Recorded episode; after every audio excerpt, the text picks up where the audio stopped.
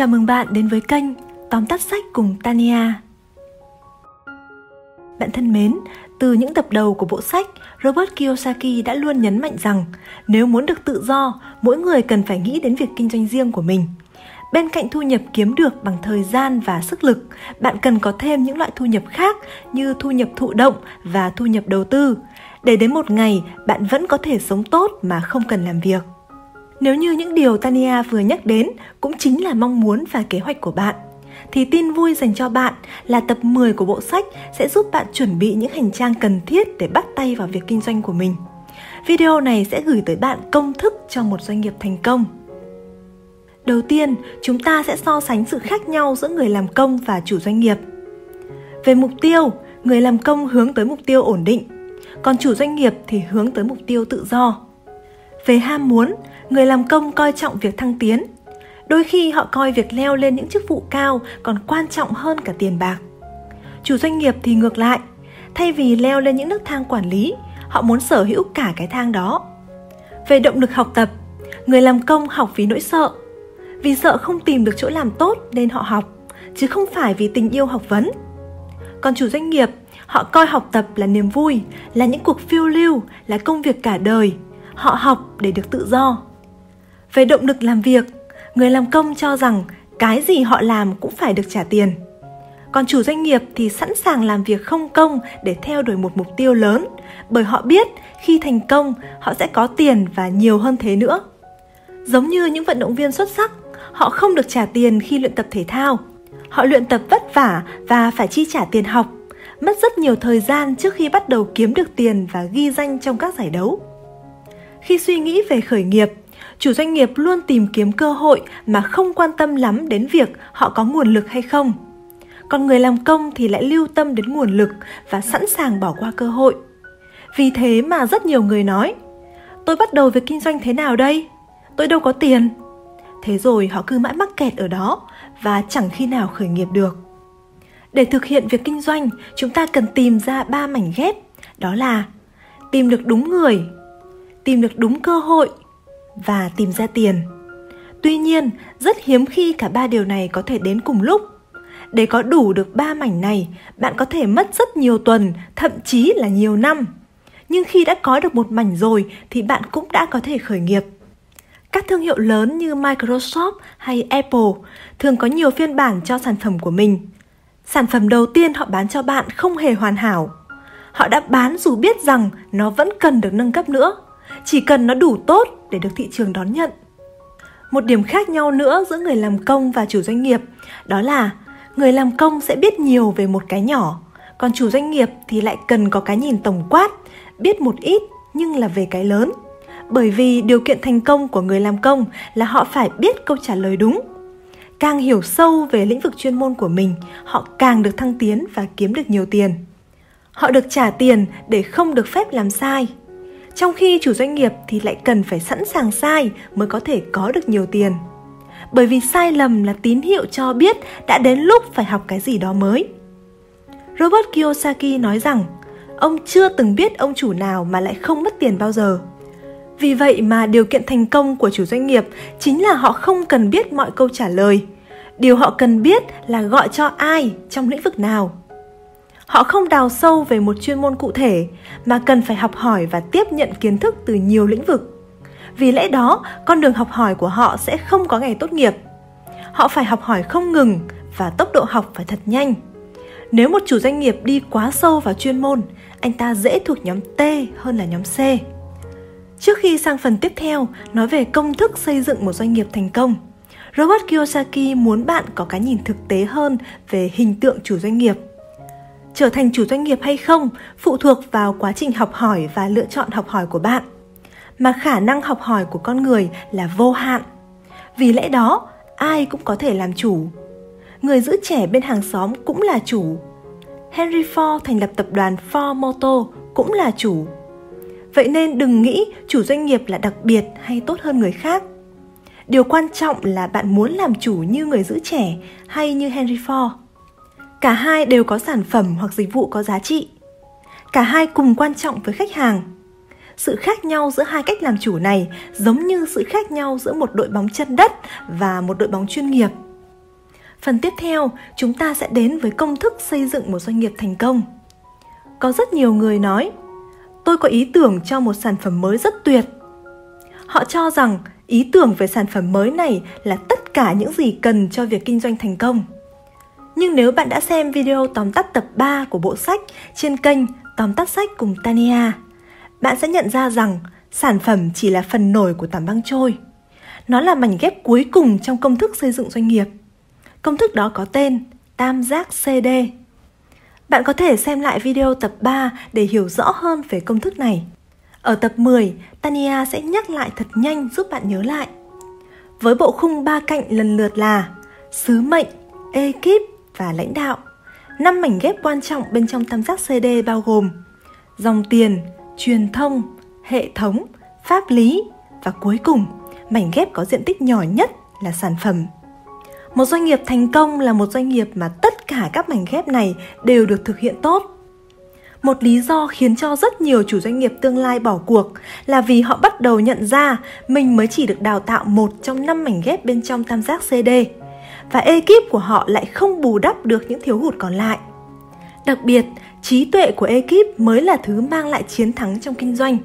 Và ngưu tầm ngưu, mã tầm mã, nếu bạn giỏi về một mảng nào đó thì bạn mới thu hút được các chuyên gia giỏi quanh mình để giải quyết các mảnh ghép còn lại. Kỹ năng số 1 của chủ doanh nghiệp là khả năng giao tiếp và làm việc với những người thuộc cả 4 nhóm trên kim tứ đổ. Kỹ năng này sẽ được rèn luyện tốt nhất nếu trước khi khởi nghiệp bạn tham gia vào công việc bán hàng. Và khi khởi nghiệp, kỹ năng này sẽ giúp bạn thu hút vốn tốt hơn cho việc kinh doanh của mình. Thomas Edison là một ví dụ điển hình cho điều này. Nhiều người vẫn nghĩ Edison là người đầu tiên phát minh ra bóng đèn điện. Nhờ vào sản phẩm này mà ông mới thành lập công ty General Electric. Nhưng thực tế thì ông là người thứ 23 trong danh sách những người phát minh ra bóng đèn điện. Vậy tại sao lịch sử lại xác nhận ông là người phát minh đầu tiên và công ty của ông lại thành công ty lớn nhất thế giới? Câu trả lời xuất hiện trong tam giác CD và cuộc đời ông. Đầu tiên là 2 mảnh ghép, dòng tiền và truyền thông. Từ năm 12 đến 15 tuổi, Edison đã đi bán hàng. Kỹ năng bán hàng và truyền thông của ông được tích lũy từ đây. Sau này, khả năng bán hàng ấy đã khiến nguồn vốn liên tục đổ vào các dự án của ông. Ông đã đi trước thời đại trong việc hiểu và vận dụng khái niệm tự tiếp thị.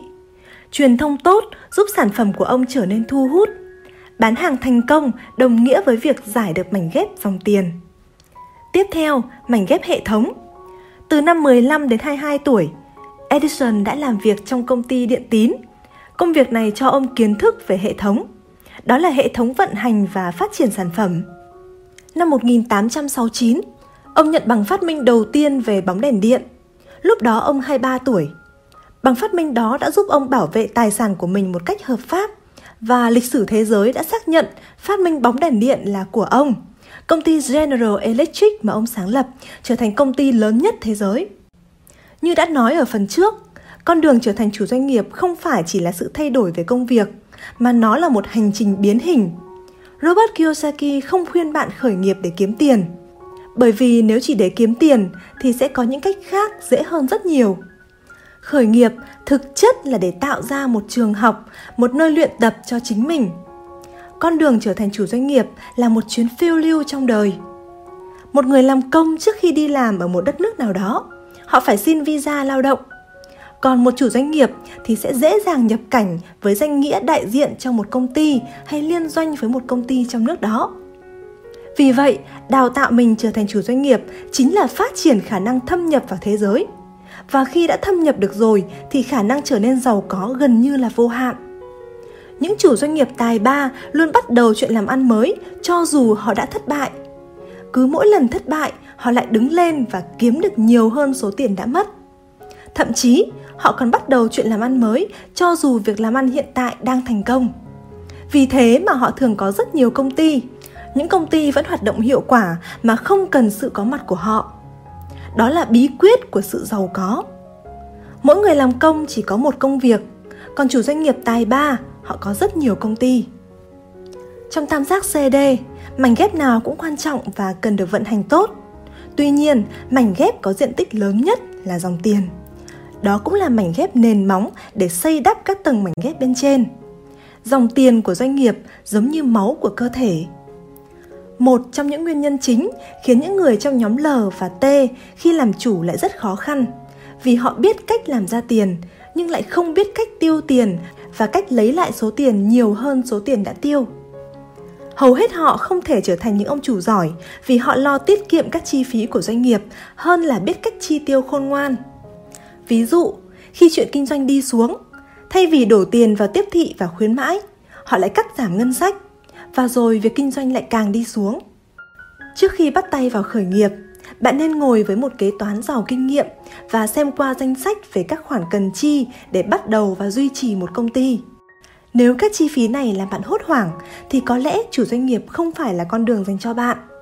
Chi phí cao là thử thách thường ngày của việc kinh doanh.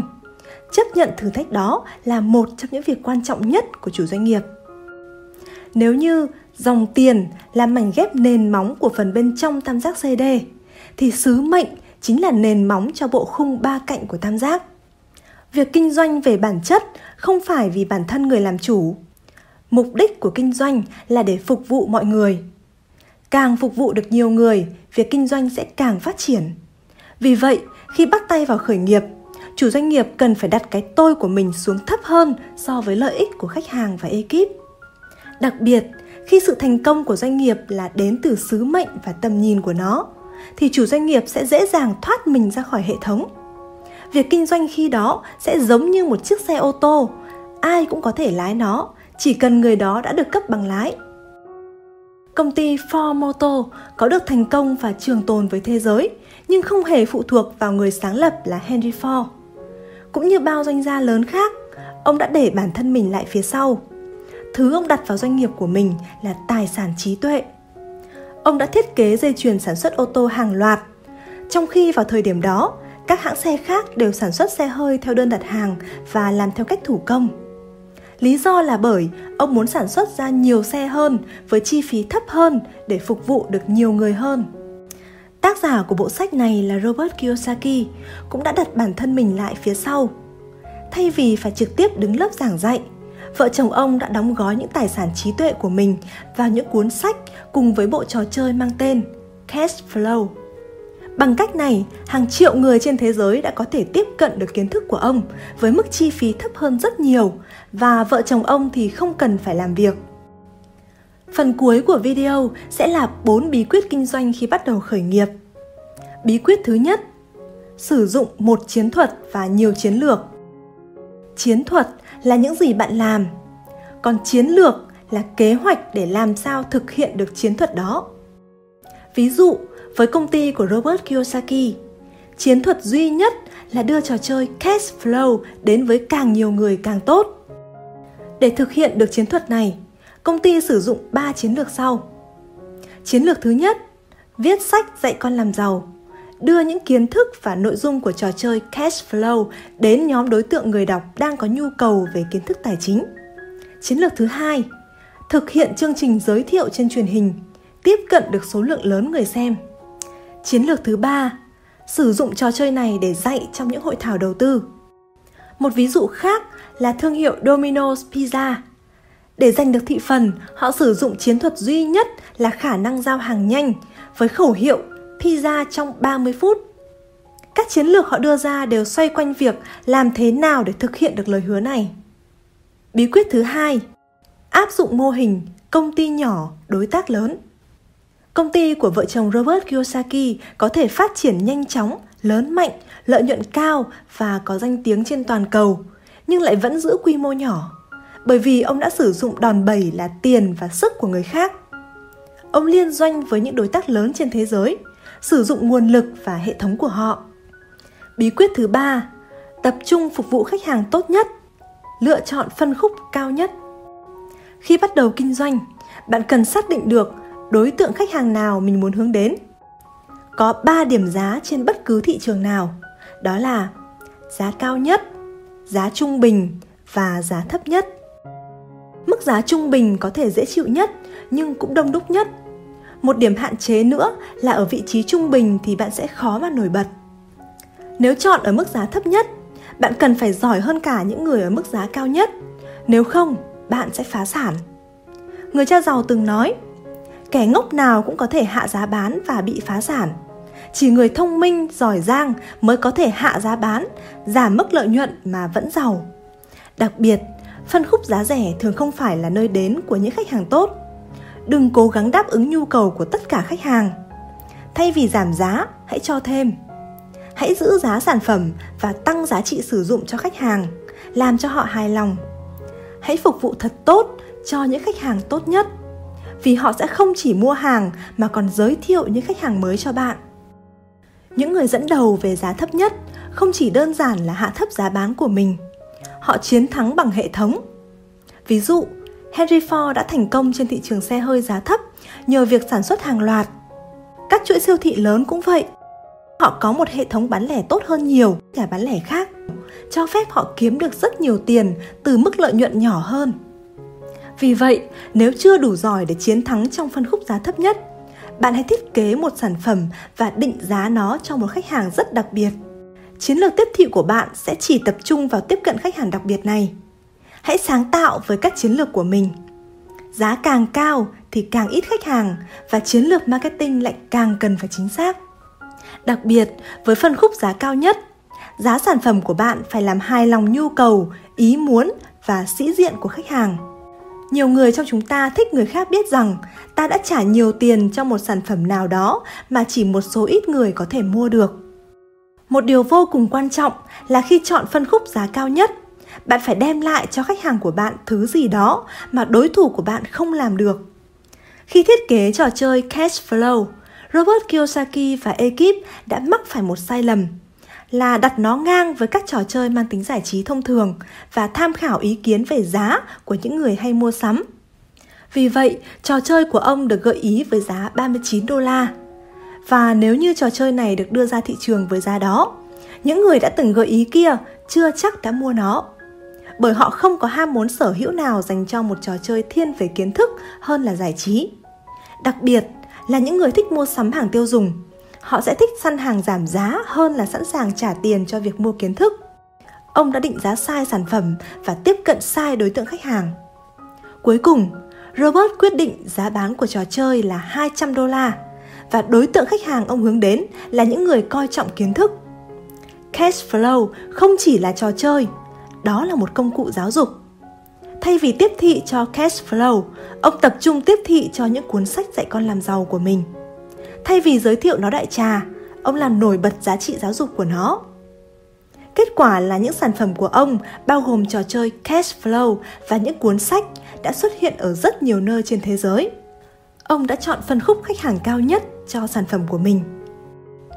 Bí quyết thứ tư, marketing phải tạo ra kết quả bán hàng. Đối với những công ty nhỏ trong giai đoạn đầu thành lập, chủ doanh nghiệp phải là người rất hiểu biết trên lĩnh vực bán hàng và marketing. Với nguồn lực hạn chế, mỗi đồng bỏ ra phải đem lại kết quả bán hàng tốt, bởi vì bán được hàng đồng nghĩa với có thu nhập và tạo ra dòng tiền tốt.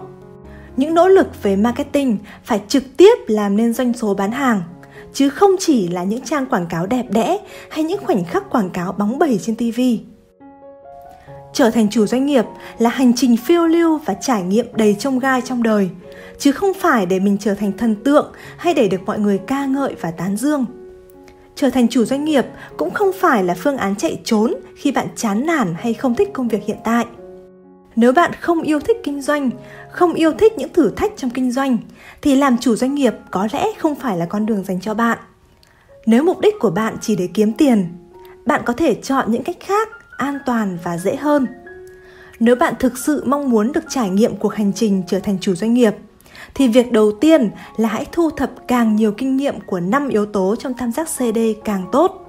Hãy tham gia vào mạng lưới của những chủ doanh nghiệp và trau dồi kỹ năng giao tiếp của mình. Xin lưu ý rằng giao tiếp không chỉ là nói, mà nó còn bao gồm cả biết lắng nghe. Buôn có bạn, bán có phường. Làm bạn với những chủ doanh nghiệp, bạn và họ sẽ có thể hỗ trợ lẫn nhau. Nếu bạn may mắn có được những người cố vấn và đỡ đầu như người cha giàu của Robert Kiyosaki, hãy trân trọng điều này. Nếu không, thì những cuốn sách có thể là người đỡ đầu tốt nhất cho bạn. Cảm ơn bạn đã lắng nghe. Hẹn gặp lại bạn trong tập 11 của bộ sách.